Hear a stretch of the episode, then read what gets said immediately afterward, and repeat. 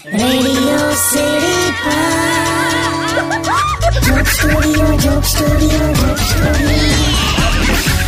back radio city joke સ્ટુડિયોમાં આપનું સ્વાગત છે. કિશોર કાકા, આપણે કાળી ચૌદસની તો વાત કરી ધનતેરસની વાત તો કરો યાર. આપણે શું કરવાનું લા ધનતેરસનું સુદામા જેવા પરિવારમાંથી આવું છું મેં. દસ મિનિટમાં ધનતેરસની પૂજા થઈ જાય આપણી.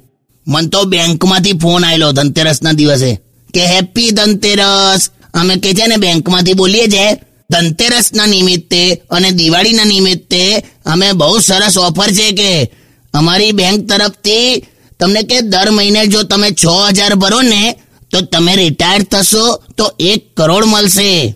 મેં કીધું બેન હું ઓલરેડી રિટાયર થઈ ગયો છું. તમે એક કામ કરો, મને અત્યારે એક કરોડ આપી દો. દર મહિને તમે મારા એકાઉન્ટમાંથી છ હજાર કાપ્યા કરજો. મૂકી જ દીધો સીધો ફોન કે? પણ કાકા ધનતેરસની પૂજા તમારા પપ્પા પણ નતા કરતા હું? મારા બાપાને ધન સાથે કઈ લેવા દેવા નહીં લા. એ તો કોકની મોટરસાયકલ લૂછવાનું કપડું આવું ઘેર લઈ આવતા હતા ચોરીને. ના હોય યાર. અરે બહુ અઘરો મારો બાપો એટલે. આખા ગામના પૈસા ખાઈને બેઠેલો પાછો ડુંગળી લસણ ખાવાની ના પાડે.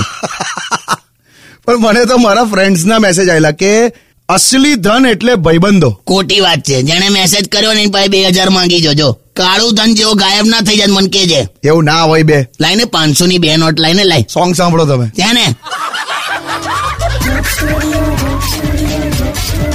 Joke